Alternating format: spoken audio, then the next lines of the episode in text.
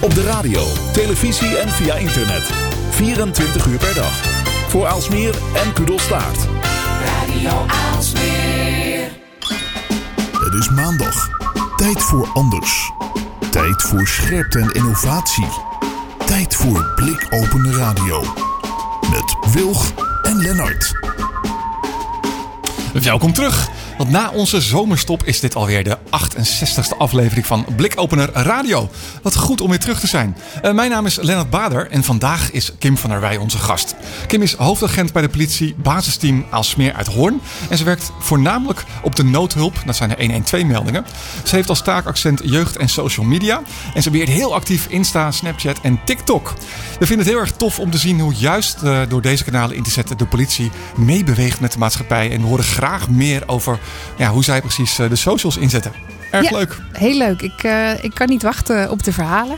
Eh, ik volg natuurlijk uiteraard ook eh, de, eh, de Instagram eh, van eh, politie eh Aalsmeer uit Hoorn. Nou. Heel, heel enthousiast. Mijn naam is eh, Esther Gons en vanavond hebben we verder in de uitzending columnist Jilles Groenendijk. Onze Jilles is ook weer terug naar de zomerstop. Eh, ja, en Jilles heeft zich denk ik niet heel erg verveeld. Dus we gaan eens horen wat hij eh, allemaal meegemaakt heeft. Ja, hij is natuurlijk onze technische bezieler. Uh, dus ik ben benieuwd wat hij, wat hij inderdaad in de zomer gedaan heeft.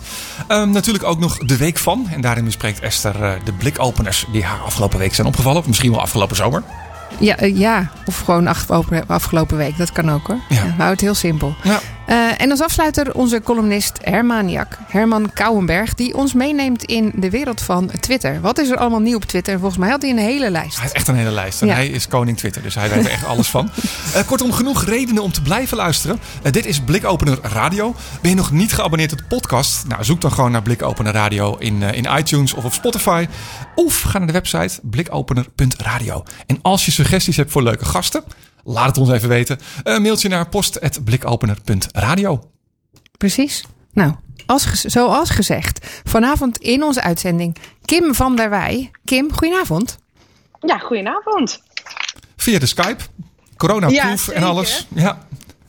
Coronaproef en ook vrijproef. ja, je bent niet in dienst voor alle duidelijkheid nu. Je, hebt geen, uh, je bent vrij. En Ja, klopt. um, wie ben je, wat doe je?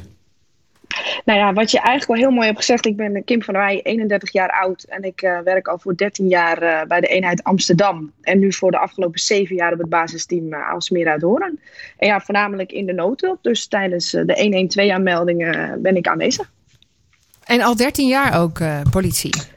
Al 13 jaar. Toen uh, in uh, 2007 heb ik gesolliciteerd. En uh, toen ben ik aangenomen. En vanaf dat moment is het avontuur begonnen. Hmm. Dus als kind wilde jij niet brandweerman worden, maar politieagent? Of, of zat het al niet nou, zo als, Ja, nee, wel. Nee, toen ik op de basisschool zat, toen wilde ik ooit dierenarts worden. En toen kwam er op een gegeven moment een moment dat wij onderzoek moesten gaan doen naar uh, uh, jouw beroep, zeg maar, wat je voor ogen had. En toen kwam ik er op de middelbare school achter dat dat toch wel een hele lange opleiding was. En toen dacht ik, nou, nee, dat gaan we niet doen. En toen kwam eigenlijk al heel snel politie in beeld. Ja. Wat, wat, wat trok je er toen al zo in aan dan? Ik bedoel, het is wel een soort van roeping, lijkt me zo'n beroep. Uh, ja, is, ja, je is hoort ook vaak dat. Nou, je hoort wel vaak dat natuurlijk uh, mensen al familieleden bij de politie hebben werken. Bij mij is dat niet het geval. Um, maar ik had zoiets van, ik wil geen kantoorbaan. Ik wil heel graag met mensen werken en mensen vooral ook heel graag helpen. Uh, en ik hou van de afwisseling en natuurlijk ook de spanning en de hectiek en de adrenaline. En ja, daarom heb ik echt wel voor de politie gekozen, ja. Ja, dat lijkt me, alle, alle ingrediënten lijken me ruimschoots aanwezig als ik het zo hoor. Ja. Ruimschoot, ja zeker. Maar nou is die ja. opleiding wel korter, maar het is ook best een hele heftige opleiding volgens mij. Uh, als je politiemens uh, wil worden in Nederland. Zeker weten. Kijk, mijn opleiding uh, was toen de tijd nog vier jaar. En uh, ja, dan krijg je zoveel facetten uh, naar voren gegooid waar we allemaal natuurlijk examen in moeten doen. En dat is natuurlijk ook logisch, want ja, op straat moeten wij natuurlijk ook wel echt alles weten en van alles kunnen. Dus ja, het is af en toe. Kijk, ik krijg heel vaak de vraag: is de opleiding zwaar? Uh, nee, hij is niet zwaar. Hij kan soms best wel een beetje pittig of moeilijk zijn. maar je weet tenslotte waar je het voor doet. En dat was bij mij ook echt wel de drijfveer dat ik het gewoon allemaal mijn beste voor deed en het ook allemaal heb gehaald. Hm. En, ja, ik kan me voorstellen, we vragen wel eens aan gasten van ja, eh, hoe ziet jouw gemiddelde werkdag eruit? Dat lijkt me bij jou een beetje moeilijk om te beschrijven. Is heel moeilijk. En die vraag krijg ik ook heel vaak op TikTok of via Instagram. Van kan je nou niet vertellen hoe ziet een werkdag eruit? Uh, het enige wat ik altijd kan zeggen, wat op zich wel elke dag gelijk is, is dat wij in dienst komen, wij kleden ons om, uh, wij loggen onze portofoon in en dat is dan met het dienstnummer waar wij uh, deze dienst voor oproepbaar zijn. Uh, daarna gaan we de briefing doen en in de briefing krijgen we te horen wat er de afgelopen dagen is gebeurd en waar wij op straat rekening mee moeten houden. Ja, en daarna dan gaan wij met, met z'n tweeën in de auto zitten en dan is het elke dag anders en is het maar afwachten wat er gaat gebeuren. Hmm. Nou ja, dat, dat, ja. ik wou zeggen dat de spanning en de afwisseling, die uh, check. Ja, check, ja. Geen enkele dag een hetzelfde. Hele grote check. Nee, ja. klopt. Echt geen enkele dag hetzelfde. En dat is ook het allermooiste aan dit beroep. Je weet gewoon nooit wat er gaat gebeuren. En je hebt altijd wel wat anders. En uh, ja, het is gewoon ontzettend leuk. Nou, wat goed horen dat je daar zo gepassioneerd over bent ook. En toen Zeker. Dacht, toen dacht je op een gegeven moment ook van ja, maar um, um, social media. Daar, ja. daar zouden we als politie iets mee moeten. Maar nou kan ik me uh, gewoon voorstellen dat, uh, omdat het een hele grote organisatie is, uh, en natuurlijk ook nog vanuit de overheid, en, dat dat best wel lastig is om, om daar iets mee te doen. Hè? Om ja. de politie te vertegenwoordigen op social media. Klopt. Nou zijn we natuurlijk ooit uh, begonnen met Facebook. Want dat hebben wij natuurlijk ook vanuit het basisteam als meer uit horen. Ja. Um, kijk, het is niet zo dat um, ik um, zeg van we starten het op en we beginnen. Want wij moeten natuurlijk wel ook langs verschillende platformen om te vragen van kunnen wij dit gaan doen. En er worden natuurlijk beleidsplannen voor geschreven en waar wij ons aan moeten houden. Ja, zijn allerlei regels. Bureau... Terecht. Ja, natuurlijk. Ja. En wij hebben ook natuurlijk bureau communicatie. En via bureau communicatie kan er ook overlegd worden in wat er wel of niet geplaatst wordt. Um, en we hebben natuurlijk gewoon ook bepaalde richtlijnen waar wij ons aan moeten houden. En het is natuurlijk ook wel gewoon ons gezonde verstand. Want als we bij een melding komen, dan breng je natuurlijk niet de persoonlijke informatie van iemand naar voren. Uh, als ik bijvoorbeeld een uh, volgdienst doe op Instagram, ja, dan komen niet de kentekens en de personen in beeld waar het om gaat. En dat is natuurlijk gewoon de privacy waar wij rekening mee moeten houden. Um, maar inderdaad, om terug te komen op jouw vraag, um, social media is gewoon ontzettend belangrijk nu. Uh, want iedereen zit op social media. En zullen wij als politie in contact willen komen met deze mensen, en dat zijn dus niet alleen maar de jeugd, maar dat zijn ook de volwassenen, dan zullen wij ze moeten benaderen via social media. En dat doen wij natuurlijk om ze bewust te kunnen maken. Soms hebben we de mensen ook keihard nodig voor getuigenoproepen en noem het dan maar op. Ja. Maar ook om eens een keer een andere kant van ons werk te laten zien. Want het politiewerk is niet alleen maar bekeuringen uitschrijven. En het zijn ook niet alleen maar de negatieve beelden die wij op het nieuws voorbij zien komen. Nee, het zijn ook de mooie ervaringen die we hebben tijdens de politie en de mooie dingen die wij doen tijdens ons werk. Nou, en hoe mooi is dat als je dat op social media naar buiten kan brengen, waar miljoenen mensen dat kunnen zien.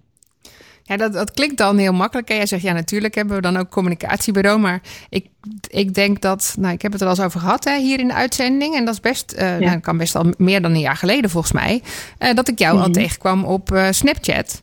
Uh, ja. uh, en, en dat was eigenlijk ten tijde dat, dat de politie nog helemaal niet zo actief op, op socials zat. Zelfs daar nog een beetje moeite mee had. Van ja, wat moeten we daar nou precies mee? En hoe ja. coördineren we dat dan? Uh, dus jij bent eigenlijk best pionierend bezig binnen de politie op socials. Ja, dat klopt. Ja. Is dat, dat is, is dat lastig? Gewoon... Of is dat iets wat je uit jezelf doet? Of hoe werkt dat? Uh, nou, het komt wel uit onszelf. Um, ik heb toevallig voor Snapchat en voor TikTok heb ik samengewerkt met een collega Ali. Uh, en dan is het gewoon eigenlijk zo, wij kijken wat gebeurt er, waar ligt de hype, waar is de jeugd?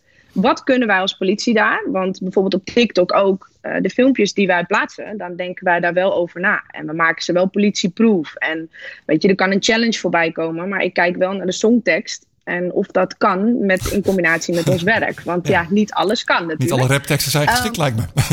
nee, nee, nee, laten we dat voorop stellen. En ook niet alle dansjes zijn geschikt. Dus nee, nee. daar houden wij echt rekening mee. Ja. Uh, en om in daarin te pionieren, ja, dat kan af en toe... Um, ja, lastig zijn. En je loopt tegen dingen aan. En dat is ook helemaal niet erg. Want ik zeg ook altijd: als iemand een andere mening heeft, zorgt het er ook voor dat ik er een andere kijk op kan hebben. En als uh, mensen denken: van ja, maar moeten we dit nou wel doen? Is dit niet gevaarlijk? Ja, die mensen zijn ook nodig. Ja. Want ik sta vooraan te springen van we gaan dit doen en het is leuk en het is belangrijk. Um, maar als er even een ander licht opgeworpen wordt, uh, is dat wel van groot belang om te kijken of wij dit kunnen als politie zijn. En vandaar zijn ook die beleidsplannen. En we hebben natuurlijk overleggen met onze chefs en noem het dan maar op. Ze moeten er wel achter staan en ook de goedkeuring geven om het te doen. Hm. Wel grappig, maar dus het is niet uh, dat ik een account start en uh, ja. dat het morgen begonnen is zonder dat iemand daarvan af weet. Nee, nee dat niet. Nee, nee, er zit meer achter. Maar wat. Um, um, Je kan, je kan zeggen, je, je kan niet zomaar opstarten, maar je, dus daar is een soort procesje voor geweest. En dan bepaal je van, oké, wat doen we wel, wat doe je niet. Je zegt, ik ben heel veel in contact met jongeren, bijvoorbeeld. Ja, Heeft dat een, eh, dus ik kan me voorstellen dat dat voorlichting is. Ja, over wat, wat of hoe, hoe Ja, promotie ja, van nee, je kijk, we doen, hoe hebben moet ik dat zien? Ja, je moet het. eh, Ja, kijk, ik geef natuurlijk ook voorlichting op de basisscholen. Nou, dat is dan gewoon eh, echt persoonlijk, hè? Vanuit, vanuit Appio is dat. Ehm, maar op social kan jij de jeugd ook behoeden voor het maken van foute keuzes. Zoals bijvoorbeeld, ik heb op TikTok een filmpje geplaatst, die staat ook op Instagram, over nepvuurwapens. Hè? Het verschil tussen een echt en een nepvuurwapen. En daarbij breng ik een dummy wapen en mijn echte vuurwapen in beeld. Die laat ik voor een paar seconden zien en de jeugd moet daarin een beslissing maken welke nou echt of nep was. Dan Ah. zie je dat daarin heel snel het besef komt bij de jeugd van, oh, dit bedoelen ze dus. Want ik kan dat niet in een seconde zien. En daarbij geven wij ook aan hoe gevaarlijk het dus is. Want zodra wij zo'n melding krijgen, dan gaat bij ons het vuurwapenprotocol in werking. En dat houdt gewoon in, een vuurwapen zien, daar mogen wij ons vuurwapen voor gebruiken. Dus als jij dan bijvoorbeeld niet naar ons luistert, bij elk, bij elk signaal wat we afgeven, hè, van laat je handen zien, bij elke verdachte beweging wordt geschoten, eh, kan dat voor jezelf en voor de omstanders levensgevaarlijk zijn. Dus dat soort filmpjes, als je die via social naar buiten kan brengen, dan is dat een geweldige voorlichting die je natuurlijk aan de jeugd mee kan geven. Ehm, en daarnaast natuurlijk ja, het enthousiast maken voor ons werk. Want je krijgt nu zoveel opmerkingen via TikTok en via Instagram van... Goh, door jou wil ik bij de politie. Ik zie een hele andere kijk. Het is een hartstikke mooi beroep. Eh, er was een mevrouw die gaf aan van ja, ik ben 47. Maar door jou wil ik echt bij de politie. Kan dat nog? Ja, dat is toch het mooiste wat er is. Ja. Als je dat kan bereiken. Ja. Ja, dus eigenlijk, want hè, normaal gesproken was, is het heel belangrijk dat je op straat aanwezig bent, in gesprek bent. Eh, wij hebben eh, eh, hier eh, de, eh, onze politieagent Erik van der Brun, die ook wel eens in de uitzending komt, die dan altijd op zijn Ja. fietsje door het dorp fietst. Eh, maar hierbij zeg je eigenlijk, joh, die digitale wijken, eh, eigenlijk ontstaan er digitale groepen die ook een soort wijken zijn van jongeren. Die zijn net zo belangrijk om eh, aanwezig te zijn.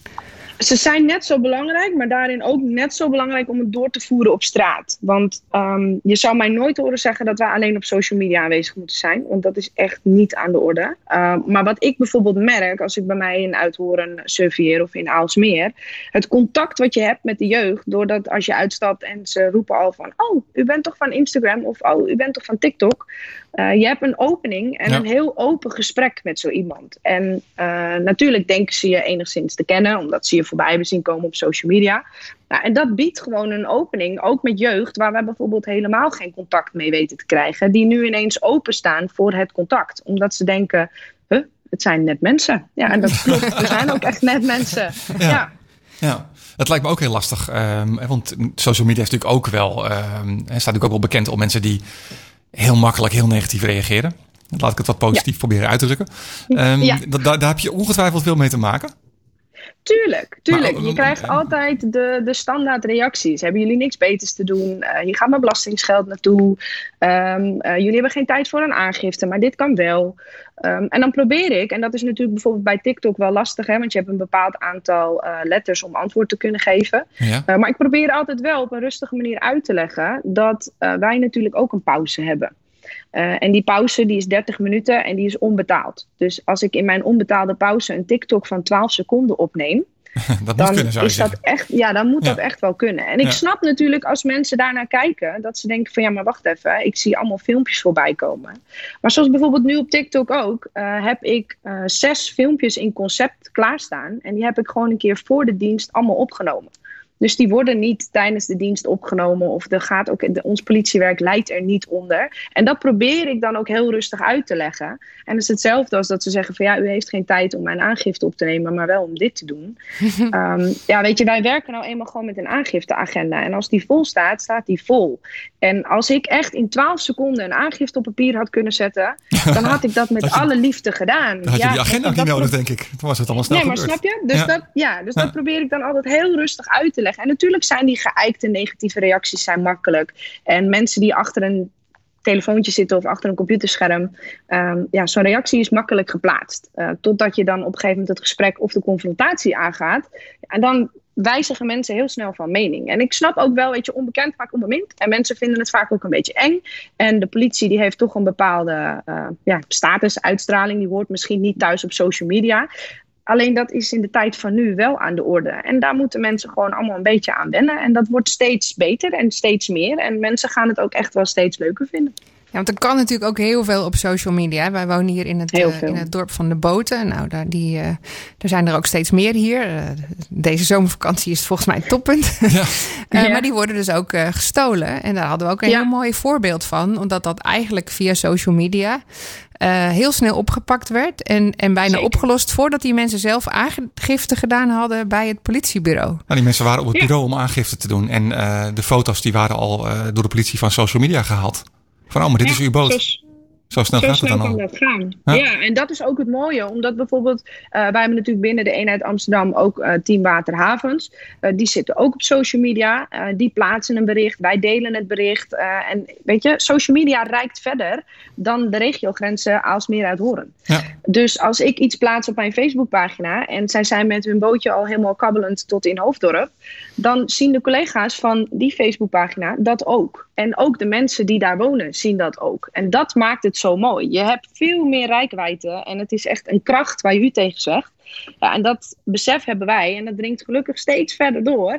Ja, hoe belangrijk het kan zijn en hoe snel je inderdaad dingen op kan lossen. Maar is het ook, ook met, um, uh, zijn jullie proactief zeg maar, op social media op zoek naar um, misstanden? Of naar, uh, ik bedoel, in, in dit geval had iemand dus geplaatst en gedeeld van hé, hey, uh, onze boot is gestolen.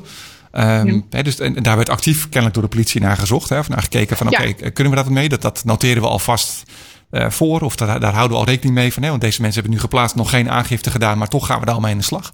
Uh, wordt het ja. op die manier ook ingezet binnen politie? Zeker, zeker. Daar maken we echt wel gebruik van. En dat doen we door middel van getuigenoproepen en, uh, en noem het allemaal maar op. Uh, maar dat gaat natuurlijk wel altijd eerst in overleg bijvoorbeeld met een persofficier. Want als wij iets naar buiten willen brengen met een signalement... En dan bedoel ik dus hè, hoe iemand gekleed was, hoe iemand eruit zag. Ja. Uh, dan moeten wij dat wel overleggen met de persofficier. En dat werkt echt via het Openbaar Ministerie. Want die geven echt toestemming voor een bericht wat wij wel of niet naar buiten mogen brengen. Ja. En uh, bureau communicatie bijvoorbeeld. Uh, binnen de eenheid Amsterdam hebben we ook gewoon onze eigen communicatieafdeling. die bepaalt ook hè, hoe een berichtgeving dan wordt opgebouwd.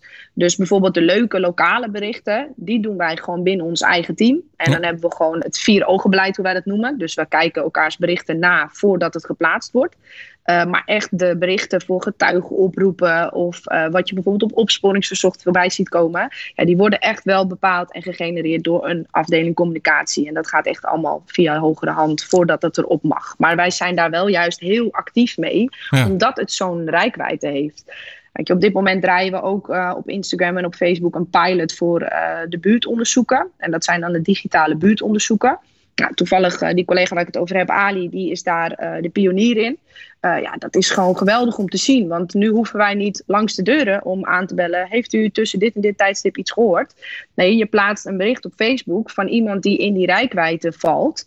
En dan uh, Oh, kun je targeten. Dus je target Ja, zeg maar, je gewoon publiek uh, heel specifiek. Ja, je target echt Ah. specifiek het publiek welke je wil benaderen.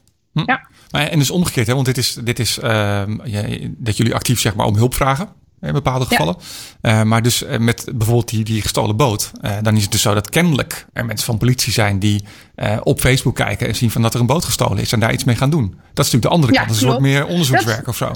Dat zien wij ook voorbij komen. Maar dat gebeurt bijvoorbeeld ook heel vaak dat wij er door mensen in getagd worden. Ah, zo. Dus wij worden al in erg. strafbare dingen getagd. En dat Ja. gebeurt bijvoorbeeld heel veel op TikTok en op, op Instagram en op Facebook. En dan word je getagd of je wordt benoemd van... Goh, politie, moeten jullie hier iets mee? Of kunnen jullie hier iets mee? Ja. zo komt het... Dat is wat je bedoelt. Ja, zo komt dat ook heel snel bij ons binnen. En dat is echt door middel van het taggen van ons. Hm. En ook bijvoorbeeld als mensen stoere filmpjes maken of zo, dat, uh, die niet helemaal aan de haak zijn, dan krijg je het misschien ook wel door. Ja, heb je nou, die zo krijgen ook, wij eh, zeker door, ja. Heb je zo ook al dingen eh, opgelost die eigenlijk zo toevallig waren dat je dacht van nou, dat had ik niet verwacht dat ik daar nu via een van de socials iets op kreeg, waardoor we eigenlijk heel snel iets konden. Heb je daar een, een leuk voorbeeld van dat je mag vertellen? Of is dat niet 1, 2, 3? eh? Nou, ik heb hele bijzondere voorbeelden, eh, maar die kan ik gewoon echt niet vertellen. Want dat heeft ook gewoon echt met privacy te maken, met hoe wij achter bepaalde dingen zijn gekomen. Dus dat kan ik gewoon niet naar buiten brengen. Ik kan alleen zeggen dat door social media de laagdrempeligheid om ons te benaderen die is zo ontiegelijk laag dat er wel echt heel veel informatie bij ons terechtkomt die normaal niet bij ons terecht zou komen. Want in ons aanspreken op straat vinden mensen zo eng. Een Ja. telefoon pakken vinden mensen echt te veel moeite. Eh, WhatsApp, dat gaat nog net. Maar even een berichtje via Instagram in een DM of even een tag op TikTok. Ehm, ik kan je wel vertellen, er is zoveel informatie, komt er meer bij ons binnen. Ja, dat is wel echt heel mooi om te zien. Ja. Ja, heel gaaf. Maar eh, ben jij Ja, nou ook gaaf. zo eh, pionierend? Want nou ja, ik, ik zei al van jij was een van de eerste die met de politieaccount dan op Snapchat zat. Later zag ik diezelfde mooie nagels van je weer terug op, eh, op TikTok of Insta. Insta. Ja. Probeer jij nou ook alles uit? Heb je op je, op je eigen privételefoon nou alle, alle soorten nieuwe socials zijn die er maar zijn om dat, om dat te testen of niet? Ja, ik heb op mijn privé-telefoon echt alles staan wat je kan bedenken. Privé doe ik ook alles wat je maar kan bedenken. En eh, dat moet ook wel, want je moet er wel een beetje eigen in worden. Wil je het gaan toepassen in, in de praktijk voor de politie? Eh, want je moet natuurlijk ook gaan ontdekken wat kan ik allemaal wel, wat kan ik allemaal niet. En doordat het zo eigen wordt, ehm, kan je ook tijdens een dienst bijvoorbeeld een volgdienst doen op Instagram. Want voor mij is het heel natuurlijk om even een foto te maken, hem op te slaan, telefoon weg te stoppen, gewoon mijn werk te doen. En dan later te denken: oké, dit plaats ik even, want dit en dit hebben we gedaan. En dit en dit kan ik mededelen aan de volgers. Dus ja, nee, ik ben er zelf ook wel heel erg aan. Maar ik vind het ook on- ontzettend leuk. Want anders dan ga je het natuurlijk niet doen. Nee, want je zei al, ik doe het ook in eigen tijd en voor mijn dienst begint. En eh, je hebt Ja. allemaal overleggen daar buiten werktijd over om en dat soort dingen. Dus ja, Ja, en je doet het ook na je dienst. En eh, als je een story begint en eh, je hebt het op een gegeven moment heel erg druk, dan zul je ook aan het einde van de dienst nog alles netjes in het systeem moeten eh, muteren. Ja, dan heb ik geen tijd om even op mijn telefoon mijn Instagram story af te maken en mijn collega al het werk te laten doen. dus nee, dan gaan we gewoon eerst netjes het werk afmaken. En dan daarna dan denk ik, oké, dan plaats ik dit nog even, dit nog even. En dan is het einde dienst. Ja. Ja, dat is, eh, dat is wel, ja, nou, ik zeg niet de keerzijde, maar daar moet je wel rekening mee houden als je dat soort dingen wil gaan doen. Er valt heel veel in je vrije tijd, dat klopt. Ja, en dan zei je ook van, Ja. ehm, het, het zijpelt steeds verder door binnen de organisatie ook, hey, dat dit eh, nuttig is. Hey, jullie zijn een soort van, Ja. eh, nou ja, letterlijk aan het pionieren. Dat is al een paar keer gevallen, Ja. dat woord. Eh, Hoe, hoe, zorg, klopt. hoe zorg je nou dat, dat, ehm, en dat, dat de landelijke politie of andere eh, districten of gebieden daar ook mee aan de slag gaan? Is dat, hoe, hoe werkt dat? Of, of zijn er Nou, toen- in andere korpsen zeg maar ook eh, Kims die dit doen? Nou, er zijn vast heel veel Kims. Dat denk ik wel. Want ik zie heel veel op Instagram. En er zijn ontiegelijk veel collega's die dit allemaal doen. En die er ook net zo goed in zijn. eh, en, en die er ook net zoveel lol in hebben. Eh, maar zoals bijvoorbeeld binnen ons eigen basisteam. eh, kijk, mijn, mijn, bijvoorbeeld mijn wijkteamchef. Mijn teamchef, die eh, had er in het begin ook wel een beetje zoiets mee van... Ja, moet dit nou? Wat heeft dit voor meerwaarde? Ja, en dan eh, gaan we gewoon een presentatie ontwikkelen. En dat heb ik dan gedaan. En dan geef ik die presentaties aan mijn teamchefs, eh, aan de operationeel experts. Dat zijn de inspecteurs bij ons op het bureau. Ook aan de wijkagenten. En dan geef ik weer waarom het zo belangrijk is. En dan kom je ook met praktijkvoorbeelden die dus wel geslaagd zijn. Ehm, en ook aangeven van waarom plaatsen we soms leuke content om juist die belangrijke content ook bij die volger terecht, terecht te krijgen. En door dat soort dingen te doen, maak je mensen enthousiast. Ja, en dan krijg je vanzelf ook binnen de eenheid ja, een soort sneeuwbaleffect. En dan krijg je ook dat op een gegeven moment collega's nu in dit geval bijvoorbeeld uit Friesland, die mij dan benaderen en vragen van kom, Kim, zou jij een presentatie bij ons kunnen geven? Want wij zien jou voorbij komen op TikTok en wij zien dit op Instagram. Zou je aan ons willen vertellen hoe? Want wij willen eh, eh, ook de collega's hier zo enthousiast krijgen. Nou ja, en dan eh, gaan we dat ook daar verzorgen en, en zorgen dat ze daar net zo enthousiast worden. Share the gospel. Evangeliseren. Ja. ja. Ja, ja, maar vooral, weet je, ik ben heel enthousiast en heel positief erover. En als je dat over kan brengen, dat hebben sommige mensen gewoon nodig. Want ik begrijp dat als je zelf niks met social media hebt en er ook niks mee doet, dat je waarschijnlijk denkt: wat moet ik hiermee en wat is de meerwaarde? En eh, leuk zo'n politieagent die op een filmpje staat dansen. Maar we hebben inderdaad wel iets beters te doen. Alleen als je dus aan die collega's uit gaat leggen, en wat ik ook vaak aan de burger uit probeer te leggen, dat dansfilmpje heb je nodig om in de algoritme en in de tijdlijn van je volger terecht te komen. Om straks die hele belangrijke getuigenoproep, bijvoorbeeld voor een straatroof of een woninginbraak, ook bij die volger terecht te laten komen. Ja. En dat is de achterliggende gedachte van sommige dingen die wij plaatsen. En natuurlijk plaatsen wij ook blogs en zo om juist aan te geven dat we maar mensen zijn. Dat het politieberoep heel veelzijdig en ontzettend mooi is. En ook daarvoor inderdaad mensen enthousiast te maken. Dus ja, je kan het op allerlei vakken kun je het inzetten.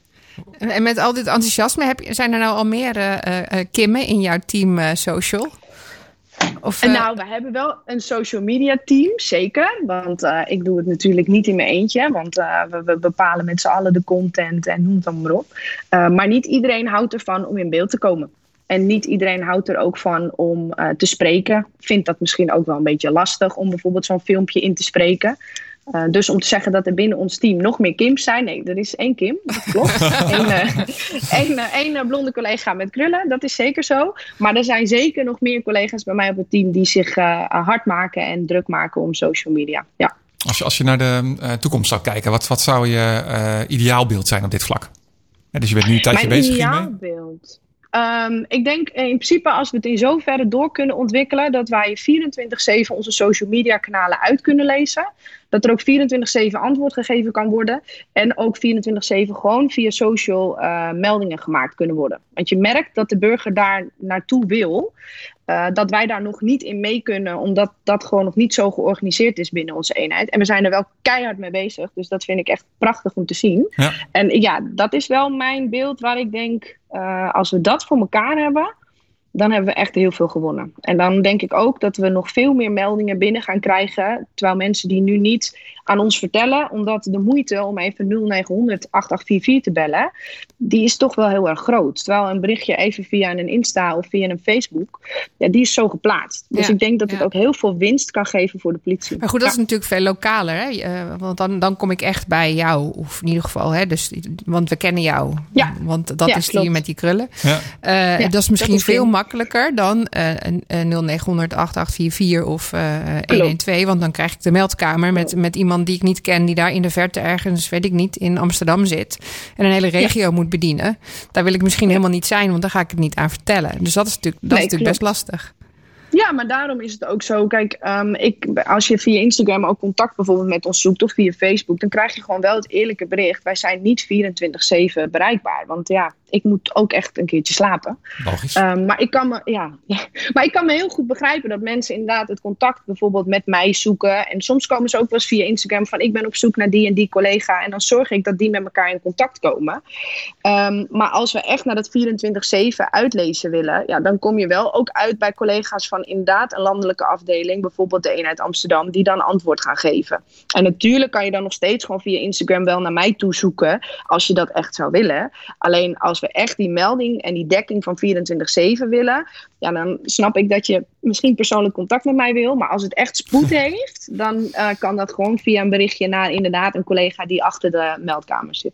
Mooi. Nou, ik, vind het eh, een, mooi toekomstbeeld wat je schetst. En eh, ik weet zeker dat Ja. het aan jouw enthousiasme in ieder geval niet zal liggen. dus dat, daar, dat, is, dat is volkomen duidelijk. Ehm, Zeker. Kim, als mensen jou willen volgen op de socials, hoe kunnen ze dat doen?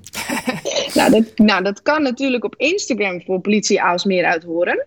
Op Facebook is dat ook politie Aalsmeer uithoren. Op Snapchat is dat ook politie Aalsmeer uithoren. En dan als pauw 247. Nou, dat zegt het al, politie Aalsmeer uithoren. Ja. En op TikTok is het TikTok Amsterdam. En dan hebben we ook Twitter. En dat is ook gewoon politie Aalsmeer uithoren. En er gaat zometeen een Instagram-account aankomen. Dus dan hebben jullie in ieder geval alvast een nieuwtje. En dat zijn de jeugdagenten van Aalsmeer uithoren. En Oh, daarop, zijn, eh, daarop ben ik te zien en eh, mijn geweldige collega Dena. En Dena die, eh, is ook een jeugdagent op ons basisteam. En wij gaan nu samen een Instagram-account starten, zodat de jeugd ook echt ons kan bereiken als ze ons nodig hebben. Voor inderdaad die kleine probleempjes die jij net aangeeft, die ze alleen maar met ons willen bespreken. Wat goed. En eh, is, heeft dat Ja. al een naam of eh, dat gaat via... via Dat zijn de jeugdagenten als meer uithoren. En die is nog niet in de lucht, maar die gaat binnenkort eh gepromoot worden op uh, politie Aalsmeer uithoren. Dus dan gaan jullie hem vanzelf voorbij zien komen. Nou, dankjewel voor deze primeur, Kim. En Ja, dankjewel voor je enthousiaste verhaal. Ja, tuurlijk. Graag gedaan. En wij gaan luisteren naar eh, muziek van Lost Frequencies.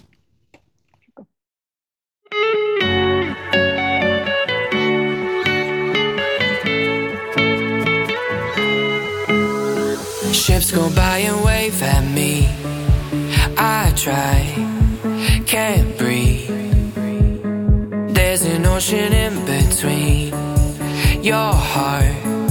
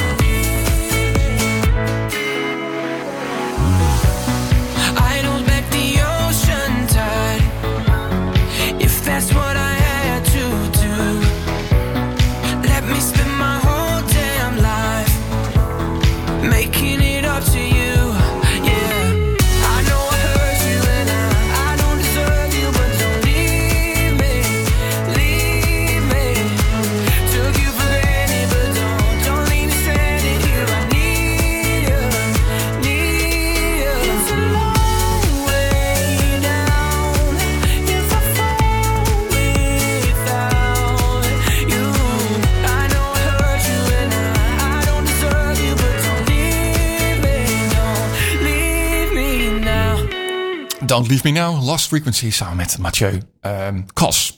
Was dat bij Blikopener Radio. Eh, en zoals eh, aangekondigd, ja, eh, onze technisch bezieler Jilles Groenendijk is ook weer van de partij. Jilles, goedenavond. Woep woep. Goedenavond. Hij is er weer.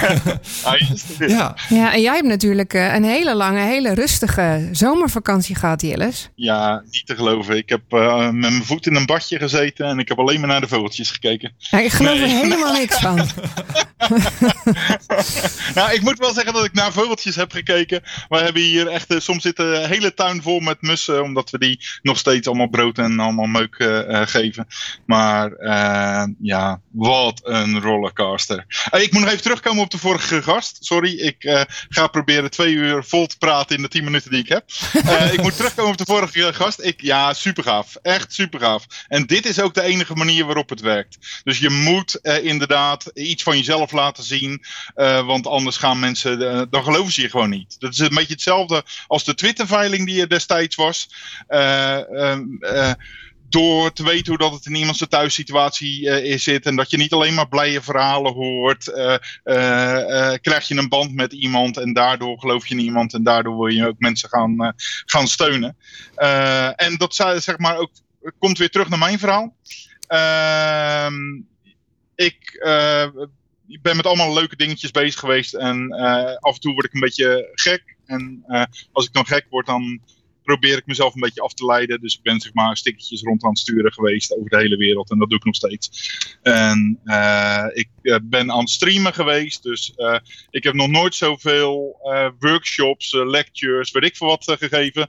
Ik had afgelopen weekend er een voor B-Sides Newcastle. En eh, daar hadden we zelfs een scavenger hunt bij. Dus als je dit telecommunicatiedevice, en ik hou nu twee blikjes voor me met een touwtje ervoor, kon namaken en daar kon je een selfie van opsturen, dan kreeg je een printplaatje opgestuurd zodat je lekker thuis kon, eh, kon hoppen. Dus eh, ik ben met name bezig geweest aan de geefkant. Dat is ook altijd het leukste, dat je aan andere mensen dingen kan, kan geven. Daar word je altijd zelf, zelf blij van. En ik hoef dan ook helemaal niks terug, daar gaat het me ook helemaal niet om. Eh, maar eh, afgelopen maandag eh, had ik een, een gesprek, een soort KPI-gesprek. En ik heb echt zo'n scheidhekel aan, excuse my French, aan dat soort dingen van. allemaal van die blije dingen van nieuwe targets. Waar denk je dat je over vijf jaar staat? Ach man, ik weet niet eens waar ik eind van de week sta. Dus ik, ik moest dat gaan doen en ik was een beetje, ik was sip. En eh, de persoon met wie ik de, de, het gesprek had, die had zoiets van: Ja, maar ik ken jou helemaal niet zo hier. Want jij bent altijd een blije ei, wat rond aan het huppelen is en allemaal eh, dingen aan het doen eh, is. En ik, ik wa- was aan het zeuren en aan het klagen en alles was fout en niks was te goed. En, en op de een of andere manier heeft zij mij getriggerd. Ehm, en ze heeft een dochter die Eda heet, die eh, vernoemd is naar Lovelace. Ja, oh, Dus geweldig. super, Ja. super. Dus ja, dan heb je mij al, al om. Eh, en eh, je hebt zo'n zo'n plaatje dat je is een heel klein met een pincet iemand zo'n domino ding neerlegt. En uiteindelijk gaat er een ding van een meter om, zeg maar een klein ding, zet het in beweging. Dat was voor mij het gevoel wat ik daaruit overhield. Dus ik had zoiets van, ik ga de wereld veranderen voor mijzelf. Ik, Jilles, ga zorgen dat er een nieuwe Jilles komt. En dat was je dus, eerste eh, KPI? Of is dat een OKR? Oh nee, fuck die KPI. Ik heb nog helemaal niks gedaan met dat hele ding. Maar, eh, zeg maar ik had zoiets van, ik moet zelf weer in de mood komen. Daar, daar gaat het om. Dus ik had op Twitter gezegd van, jongens, ik ben een beetje... ik vind dat de dingen die ik doe, die, ja, zeg maar, elk kind kan dat. En dat weet ik omdat ik kinderen train om dat te doen. Ja. Ehm, maar ik wil eigenlijk weer meer leren. Eh, en eh, ik, ik ben op school geweest. Ik heb eh, de middelbare school afgemaakt. En daar hield het voor mij op. Dus wiskunde, dat stopte voor mij toen daar letters bij kwamen. Dus als ik dat vergelijk bij al mijn collega's die naar de universiteit zijn gegaan, heb ik daar best wat achterstand in. Dus ik wil zoiets van, ik wil graag leren, dingen leren op een kleiner niveau. En dan pak ik even de camera erbij. Dus ik heb nu hier, zeg maar, staat een, eh, microscoop. En met deze microscoop kan ik de hele kleine dingen op 0,03 millimeter vastsolderen ergens aan vast. Dus dat wil ik doen. Maar ik wil ook super graag eh, geavanceerdere eh, hacks doen. Dus normaal gesproken, eh, als je kijkt naar, naar technologie. En trek gewoon de, de microfoon eruit als je hem zat bent hoor. Maar. Ga door, Jillis, ga normaal door. gesproken- Oké. En normaal gesproken is het zo dat eh, op het moment dat je naar een apparaat kijkt, dus je, je koopt een of ander apparaat, dan is de beveiliging, er zit een sticker aan de, onderko- eh, aan de onderkant met void warranty op. Er zitten speciale schroefjes eh, zitten erop. Maar vaak als je dat soort apparaten openmaakt, kun je daar twee of drie draadjes aan vastmaken en dan druk je op enter en dan ben je binnen. Eigenlijk een beetje jaren 80 eh, eh, security. Dat- dus eh, nu voor, voor, de mensen die, voor de mensen die jou niet kennen, Ja. dat is wat je voor je werk doet, hè? dit soort dingen. dat is wat ik voor, mijn, voor Ja. mijn werk haal ik apparaten uit elkaar en geef ik advies over hoe dat beter kan. Ja. Ehm, dus eh, het is eigenlijk een beetje jaren 80 security als je kijkt naar software. De software hebben we al heel veel gedaan. Er zijn heel veel bedrijven die dat allemaal doen. Maar nu zie je dat dat, soort apparaten met IoT en smart eh, eh, cities en domotica, dat staat allemaal thuis. Dus mensen kunnen dat uit elkaar halen. En je oude router hoef je niet terug te sturen. Dus die kun je net zo goed uit elkaar halen. Dus mensen snappen hoe dat, dat werkt. Dus het is belangrijk dat dat ook veiliger wordt. Dus een van de aanvallen die je daarop kan doen, is je kan meten hoeveel stroom er door een bepaald apparaat gaan. En als je dat heel nauwkeurig meet, dan kun je zelfs daar de sleutels uithalen. Nou, dat is echt heel complex allemaal. Dus ik had zoiets van, als ik later groot ben, dan eh, eh, wil, ik, eh, wil ik dit kunnen. Of misschien wel een volgend leven, maar dit, dit is echt mijn ultieme droom. Als ik dat toch ooit eens zou, zou kunnen. En toen kreeg ik een DM van, een, van een- het bedrijf dat, die dat ding maakte. En die zei van, eh, onze founder is iemand die nooit naar school is geweest. Die hoorde jouw verhaal en die herkende zich daar zo enorm in. Eh, we willen jou aanbieden om jou te gaan trainen om dat te gaan leren. En vandaag kreeg ik zeg maar de doos binnen. En het, het wordt echt nog veel gaver. Eh, en dit, dit is zeg maar. eh, de, ik, ik zal even een printje laten, laten zien. Dat, eh, even voor, voor het beeld. Voor de mensen thuis zullen het- beschrijven. Ja, je ja, hebt een printje ja. beschreven? Dit is een printje en dit printje bestaat uit twee delen. En dat kun je dus in tweeën breken. En het eh, kleine deel wat eraan zit, eh, dat is het, eh, het, eh, zeg maar het kwetsbare apparaat wat je wil aanvallen. En het grote deel is het meetapparaat. Dus Ja, als je de dat in printje bedoelt jullie zeg maar zo'n printplaatje met, met, met Ja. dat- het lijkt een beetje op zo'n klein stadje erop. in de Ja. verte Ja. wat in je computer zit. Zeg Ja. maar. Het Ja. zijn soms groen, soms zwart met allemaal kleine mini-huisjes en, en, en soort fabriekjes erop Ja. die aan elkaar vastzitten. Ex- Exact dat. Ja. Eh, dus eh, eh, dat zat erin. Dus op die manier moet je dat doen. En er zat een kaartspel in. Oké. En ik had, dat is leuk, een kaartspel. Dus ik maak dat kaartspel open. Maar wat blijkt nou? Dat hele kaartspel, dat is de, de manual voor dat ding. Dus hoe vet is dat dat je gewoon mensen kan verleiden om de manual te lezen door het te, te verhullen als een kaartspel. Nou, vervolgens hadden ze als gimmick. En dan moet ik even naar achteren lopen. Het is hier een enorme bende in huis. Eh, zat er nog een ander dingetje in. En ja, dit, dit is eigenlijk een be- beetje een soort running joke in, eh, in de industrie. Is dit. Ik zie een, eh, Dus wat- een, een kettingje met een, eh, een blokje eromheen. Ja. Ja. Met, met een blokje. Zo'n soort die- betonblok die je normaal gesproken in van die, van die hele Ja. grote eh, muren vindt. Met, met zo'n Ja. zo'n holle binnenkant. Maar ja, dan in het en als je klein. die twee, en als je die twee woorden nou samenvoegt. Ah ja, dat is logisch. Dit is de blockchain. Blockchain. Dit Ja, natuurlijk. Ja, ja, Dus ja, er zit, er gewoon blockchain technologie in de doos. Ja. Maar dit, ja, dit is zeg maar één, eh, één van de dingen die ge- gebeurt. Af en toe heb ik wel het idee van er zit een soort van leger engelen op mijn schouder die mij eh, in allerlei waanzinnige avonturen trekt. Eh, heb ik nog? Of, Ja, eh, sowieso heb jij natuurlijk het, het mooiste beroep ooit. Dat je gewoon gaat zeggen, dit ga ik doen, uit elkaar halen. Wat zal ik, zal ik eens in elkaar solderen of hoe werkt dit? Ja. En dat dat dan Ja. ook gewoon kan. Ik vind het zo mooi dat Ja. we vanavond weer een uitzending hebben met alleen maar gepassioneerde mensen. Ja, Dat is prachtig. Jullie, als, eh, als mensen dat, ehm, ehm, eh, dat, dat willen, willen volgen, want we moeten wel een klein beetje door met de tijd.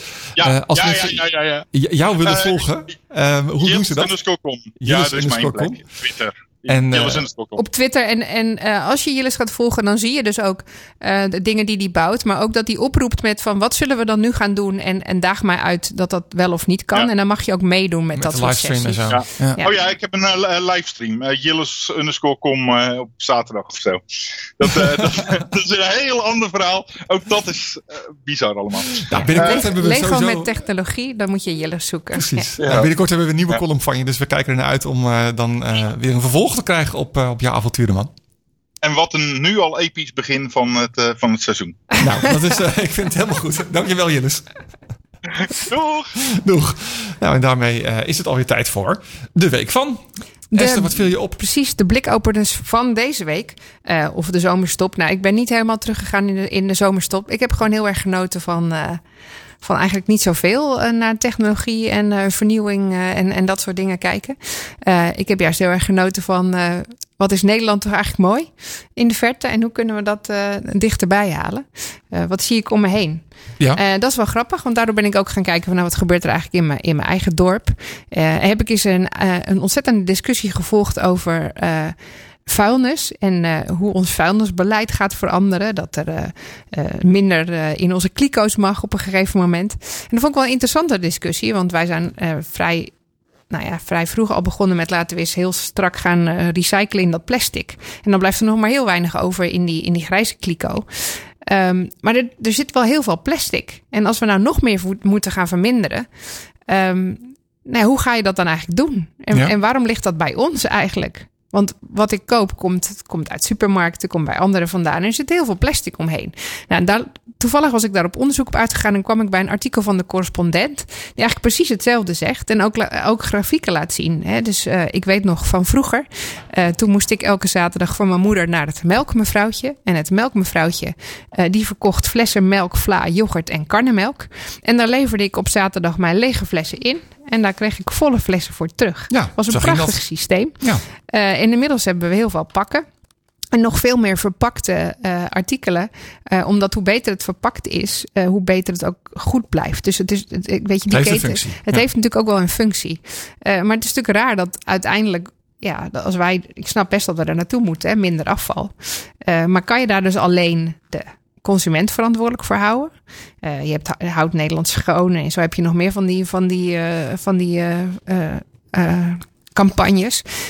Of is het misschien ook een idee om daar aan de andere kant van de keten wat is wat, is wat mee te doen? Om dat incentiviseren, om daar eigenlijk te beginnen met, eh, met plastic en afval. En dat vond ik een heel interessant artikel die je heel goed als, eh, perspectief geeft. Dus de correspondent met eh, het artikel over plastic en de keten daarin is, is wel een leuk om te lezen. Hm. Ehm, nou, technologie. Ik ben altijd eh, geïnteresseerd in artificial intelligence. En ik zag wel een leuke. Er is een bedrijf die zich bezighoudt met eh, algoritmes. En hoe kun je daar dingen van leren? En die dachten, weet je wat? Er wordt zoveel gespeculeerd over wie de volgende James Bond gaat zijn. Oh, er is aangekondigd dat, eh, Oh, dat hoe heet die? Daniel, Greg eh, de, de laatste film gaat opnemen. Wie gaat dan de volgende de- James Bond zijn? ja. Eh, en zij hebben daar een algoritme op losgelaten. Eh, als je nou kijkt naar wat voor soort film het is, wat voor soort eigenschappen daar in die film zitten en, en wat voor uitstraling dat moet zijn, eh, dan, dan berekent dat algoritme wie dan de volgende James Bond zou kunnen zijn. En dat hebben ze opgedeeld in een aantal categorieën. Bijvoorbeeld, je wil per se een Engelse James Bond, want dat is dan de domestic Bond. Ja, nou, dan Brits. staat er in de top drie. eh, nou, wie denk je dat er nummer één zou zijn volgens het algoritme? Oh, dat vind ik heel moeilijk dit. Weet ik niet. Er staat eh, op nummer 1 Henry Cavill. Ja, dat is Superman. Oh, oké, sorry. Ja, ik zit daar niet zo in. Nee, ja, Nee. Henry Cavill. Ja? Eh, en op drie bijvoorbeeld Idris Elba. Ja? Eh, heel leuk. Mocht je dan een female bond willen, dan eh, komen ze met Gina Carano en Angelina Jolie aan. En bijvoorbeeld Mila Jojovic. En, en zij hebben ook de best ever bond berekend. Wie vonden jullie de best ever bond? Oh. Ja, ook niet zo goed in. Niet? Wie vond jij de beste? Nou ja, ik ben altijd een onwijze fan van Roger Moore geweest. Maar Ja. ik kreeg altijd kritiek. Dat dat natuurlijk uiteraard Sean Connery was. Maar die staat op de derde plaats. En Nou. Roger Moore gewoon op één. Dus ik heb Ah. altijd al gelijk gehad. Ja, Ja. logisch natuurlijk. Die algoritmes die luisteren gewoon naar mij. Ik weet niet hoe precies het berekend hebben. want Er zit een heel ingewikkeld verhaal, verhaal over DNA-footprints achter. Ehm, maar dit is wat het algoritme eh, voorspelt eh, als het gaat om eh, AI en het voorspellen van de volgende acteur. Of er zit misschien gewoon een legertje stagiaires achter die gegoogeld heeft. Dat kan ook. Dat zou natuurlijk Ja. ook kunnen. Ik denk het niet, eigenlijk. Eh, nou ja, verder heb ik heel veel meegekregen over eh, 5G natuurlijk in de zomervakantie. Eh, dat werd iedere keer gekoppeld aan complottheorieën en al dat soort dingen. Nou. Maar 5G is natuurlijk eigenlijk gewoon... eh, nou ja, een snellere manier van, eh, 4G on van steroids. 4G. Ja. Ja. Zitten wat andere technologieën eh, achter, zit er wat hogere frequentie op. Maar daardoor Iets kan er gewoon heel veel meer. Want het gaat sneller. Je kan veel meer data versturen in die pakketjes. En dat kan veel sneller aankomen eh, bij de ontvanger. En daardoor is er veel meer mogelijk. En om dat duidelijk te maken, hadden ze bij T-Mobile bedacht: Nou, weet je wat? Eh, wij hebben gewoon. We gaan een heel vet eh, filmpje maken. waarin duidelijk wordt wat je nou eigenlijk allemaal met 5G kan. Eh, en wat bedenken ze dan? Nou, toen dachten ze, dan gaan we iets heel speciaals doen. Wat als je nou de beste tattoo artist kan eh, krijgen, die met 5G op afstand die, die, die, die tekening op kan sturen naar een robotarm. Niet. Nou, dat hebben ze zitten oefenen. In het filmpje zie je ook dat hij eerst door een mandarijntje heen prikt. En dan vervolgens dat op een, eh, op een kalabas tatoeëert. Eh, en ze hebben ook iemand in Nederland gevonden die dan als eerste ook die tattoo wilde laten zetten. Dat is Stijn Frans, een actrice die ook bekend is van, ik geloof, goede tijden, slechte tijden. En die heeft dus als eerste Een 5G-tattoo. een 5G-tattoo. Dus zij heeft dus haar arm onder een robotarm gelegd. Waar dan, die aan de andere kant bestuurd wordt door een tattoo-artist ergens in Amerika. Eh, en het is goed gegaan. Ze bloedde niet. En er zat een keurige tattoo op haar hand. Eh. Op haar arm. Eh, ja, wil, wil je kijken? Zoek dan eventjes op tattoo robotarm op afstand. En dat is een T-Mobile. Het zijn van die dingen dat... Hoe heb ik ooit zonder gekund? Nou ja, precies. Eh, ik vond het wel een leuke, want dat maakt eigenlijk wel duidelijk van ja, wat is dat 5G nou eigenlijk? Is dat eng? Nee, het, het, het is wel een hogere frequentie, maar dat is omdat er dan veel meer data gewoon verstuurd kan worden. En er dus ontzettend veel mogelijkheden komen door Ja. die 5G. En daar heb je wel meer masten nodig. Omdat het bereik korter is. Dus dat is wel een dingetje. Het, door die hogere frequentie wordt het bereik eigenlijk eh, niet per se korter, maar het gaat minder makkelijk door muren, Ja. bomen en andere structuren. Dus je moet veel meer kleinere masjes eh, dichter bij elkaar hebben. Ja. Dus eh, dat, maakt het, dat maakt het eigenlijk lastig. Ja. Dus daar hebben, ze, daar hebben ze ook een nieuwe technologie voor nodig. En daar wordt allemaal druk aan gewerkt. En daar wordt druk aan gewerkt. Maar ik ben heel benieuwd, want er kan straks heel veel. Spannend. Ehm, nou ja, volgens mij eh, was dat hem een beetje. Nou, wat goed. Ik wilde geen tattoo laten zetten, maar Nee. Nee. nou ja, misschien dat we voor eh, een, een volgende keer nog een, eh, een andere mooie toepassing kunnen bedenken voor 5G. ik vond het een leuke manier om te bedenken van wat kan er nog meer. Ja. Een positieve inzet naar alle, eh, nou wat is het, eh, eh, gekkies die denken dat er corona mee verspreid wordt. Ja, dat eh, heb je ook. dit, dit is iets positiever. Blikopener Radio. En daarmee zijn we aangekomen bij, eh ja, Annemaria noemt het altijd het toetje van de week. Onze columnist Hermaniak. Herman, goedenavond. Goedenavond. En om even in te haken op eh Wils net. eh, kijk, zo'n tato is leuk. Maar wat ook mogelijk wordt, is dat er heel gecompliceerde operaties uitgevoerd kunnen worden door specialisten die er maar één of twee ter wereld rondlopen. En dan hoeven de patiënten hoeven niet over de hele wereld gevlogen te worden. Maar die kunnen gewoon zeg maar, in hun eigen ziekenhuis eh, via 5G door de beste specialisten ter wereld eh, geopereerd worden. Ook met zo'nzelfde robotarm. Maar, maar, maar eh, nog even Ja. dan van mijn beeld. Waarom heb ik daar 5G voor nodig en niet gewoon een hele snelle internetverbinding? Wat is dan het verschil? Eh, nou, omdat eh, denk aan eh, remote areas waar het niet zo makkelijk is Ah, zo. om supersnel internet aan te leggen. De hele wereld bestaat niet alleen uit Nederland, maar er zijn een hele grote stuk Afrika waar geen snel internet is. Het schijnt dat in Siberië ook nog wel plekken zonder Maar komt snel daar 5G? internet zitten. En, daar en daar zou 5G misschien een oplossing voor kunnen Met zijn. heel veel kleine masjes? Ja. Klinkt dan wel, dat klinkt je eerder dat je daar een satellietnetwerk voor nodig hebt of zo. Of wat, Ah, dat komt dan komt wel goed. zo. Daar heeft Elon wel weer een oplossing voor. ik ga zeggen, Musk heeft. Starlink eh, natuurlijk al, eh, Ja. al paraat. ja, Herman, ehm, nou ja, onze eh, Twitter-deskundige. En je hebt een mooie afsluiting, want er is volgens mij genoeg gebeurd de afgelopen tijd op Twittervlak. En er is heel veel gebeurd, maar net zoals Wilk heb ik me ook maar even tot de laatste maand beperkt.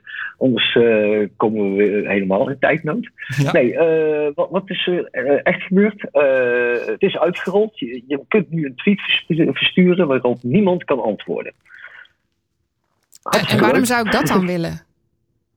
Nou, eh, dat gesprek hebben we denk ik al eens eerder gehad. Eh, Stel dat er op eh, ergens crisiscommunicatie is en eh, je stuurt een tweet dat een bepaald X of Y ontruimd moet worden. Dan zit je als crisiscommunicatie niet te wachten op allerlei lolbroeken die er op gaan lopen reageren van zus of zo zit het. Maar je zou bijvoorbeeld wel in eh, een aantal eh, accounts kunnen mentionen die zich ook met crisiscommunicatie bezighouden, maar een andere onderdeel daarvan. En die kunnen dan weer wel op eh, zo'n tweet reageren. Want niemand is maar één van de opties. Je kunt een tweet versturen die iedereen, waarop iedereen kan reageren. Nou, dat is eh 99,99999% van mijn tweets tot nu toe. Ik heb er eentje verstuurd waarop niemand kon reageren. Maar ook mensen die, die jij volgt, die kunnen erop reageren. Of mensen die je mentioned. En dan wordt het natuurlijk wel interessant. Want dan krijg je die, die situatie waarop eh, je zeg maar een bepaalde QA kunt eh, doen binnen je bedrijf, die ook openbaar door je klanten te volgen is, over eh, nieuwe productontwikkeling. En dan kun je bijvoorbeeld een aantal mensen daarin mentionen en die kunnen dan op elkaar reageren en op het gesprek, waardoor een hele hoop dingen ja, functioneler worden. Maar mijn, eh, Ja, ik vond het een hele interessante. Ik heb, hem, ik heb hem getest en toen zei ik van nou, alleen die en die kunnen erop reageren. Haha, dit is leuk, gaan we proberen. Eh, en dan waren er allerlei slimmerikken die eh, toen een quoted tweet terugstuurden met maar ik reageer toch. Ja, maar slimmerikken zijn er altijd veel. Ik bedoel, daar sta je toch hopelijk niet van te kijken. Nee, een quote tweet is eh, nog steeds een manier om je eigen dan met de discussie eh, te bemoeien. Dat is inderdaad. Wil je dat, eh, je, je brengt me op een ander punt, want jij en ik zeggen al heel lang quote tweet. Maar de officiële benaming daarvan was tot voor kort tweet with comment. Maar Twitter is eh, niet ongebruikelijk dat ze naar hun gebruikers luisteren. eh, Behalve dan eh, in, zaken de edit-button. Alhoewel dat ook wel een hele leuke was. Van wie hierop reageert, als hier iemand op reageert, dan maken we een edit-button. en dat was dus een tweet waarop niemand kon reageren. maar de, de officiële benaming is nou ook quoted tweets. En eh, dat is eh, aan zich alleen maar een visuele aanwijzing. Maar ze gaan ze nu ook in eh, de manier waarop je je stats onder een tweet ziet, van hoe vaak reacties erop zijn geweest, of hoeveel retweets er zijn geweest, of hoeveel likes, gaan ze daar ook onderscheid in maken in de normale en quoted retweets. En we gaan ze ook laten zien eh, hoeveel quoted retweets eh, een tweet heeft gehad. En dat geldt niet alleen voor jezelf, maar dat kun je vaak bij anderen ook zien. Een ander eh, dingetje wat ik eh, tegenkwam eh, ben, twee tooltjes nog even, om als laatste minuutjes daarvoor kunnen gebruiken. Ja. Een hele hoop mensen gebruiken Twitter Advanced Search. Maar ik heb nu een, een Twitter eh, zoekmachine ontdekt, Twish is dat. En die, die, die geeft je een hele leuke opties. en eigenlijk zijn het allemaal opties die in Twitter Advanced Search eh, ook zaten.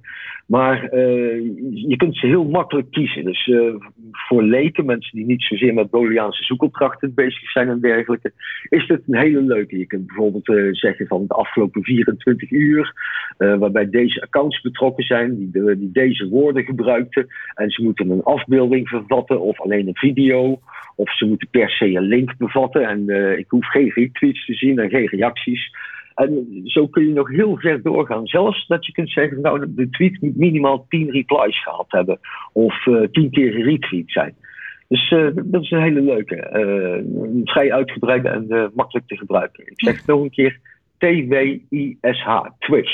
En dat is gewoon een aparte, een eigen op zichzelf staande service. Dat heeft verder niet iets met Twitter te maken. Nee, volgens mij heeft het niks met Twitter te maken. Eh, Ze staan ook open voor suggesties. Dus als je dingen eh, hebt van, hé, hey, goh, als jullie dat er eens in zouden bouwen, dan kun je dat gewoon eh, ze toesturen. Geen garantie natuurlijk dat het binnen 24 uur klaar is. maar als jij niet de enige bent die dat wil hebben, dan eh, maak je de kans groot dat, jouw eh, dat jouw voorstel misschien eh, naar voren komt. En we hadden het net eh, ook over eh, gesprekken die plaatsvinden. En een eh, aanvulling daarop is, stel dat je nou zo'n Q&A gehad hebt, eh, waarin een aantal eh kennisexperts over een bepaald onderwerp van gedachten wisselen. Dan heb ik een tooltje gevonden en die heet thereaderapp.com. Ik zal straks nog even tweeten, die twee URL's. waarin je een URL van, een, van zo'n thread of een keyword of een hashtag invult. En eh, als je dan op eh, Find a Role klikt, dan krijg je heel die- dat gesprek eh achtereenvolgend. Eh, dus op die manier kun je het heel makkelijk kopiëren en in Word-documenten of op je website verwerken. Het is een makkelijke manier om Twitter-threads ook buiten Twitter handig te verwerken, te kunnen gebruiken. Nou, nog een allerlaatste. Ja, het laatste van vanavond. Allerlaatste. Eh, Allerlaatste. Twitter heeft eh, een tijdje terug een eh, voice tweets bedacht. Daar hebben we toen ook volgens mij heel kort even over gehad. Klopt. Maar meteen daarna waren ze verdwenen. Want wat bleek namelijk? Voice tweets was erg onvriendelijk voor blinden en slechtzienden. En mensen die een andere beperking hadden, die blijken ook allemaal issues met Twitter te hebben. Twitter heeft zich dat te hard genomen. Ze hebben dus voice tweets verwijderd. Dat komt in een andere vorm wellicht terug. Maar ze hebben een tweetal tweets of een tweetal eh, teams gemaakt die eh, de Twitter helemaal onder handen gaan nemen. eh, die ervoor gaan zorgen dat het voor blinden en slechtzienden ook beter wordt. Nou, dat is een mooie... Een En, mooie en dat wordt nu uitgerold. Een van de eerste dingen is door AI het laten beschrijven van afbeeldingen die je deelt. Nou, dat is weer een klein, klein cirkeltje rond met eh, het eh, via 5G tatoeëren van eh, armen. Herman, dankjewel voor je bijdrage. De tijd zit er alweer op. Als mensen jou willen volgen, Hermaniak eh, op Twitter natuurlijk. En wij spreken je graag over een paar Hermaniak. weken weer. Dankjewel. Okidoki. En daarmee komt er een eind aan deze aflevering Blikopener Radio. Ehm, van korte duur, het, de zomerstop eh Precies. keer. Volgende week eh, slaan we we- even een weekje over, een mini-break. Maar daarna zijn we gewoon weer terug en hebben we als gast eh, Peter Cocu. En die vertelt ons alles over 3D-printing. Fijne week. Fijne week.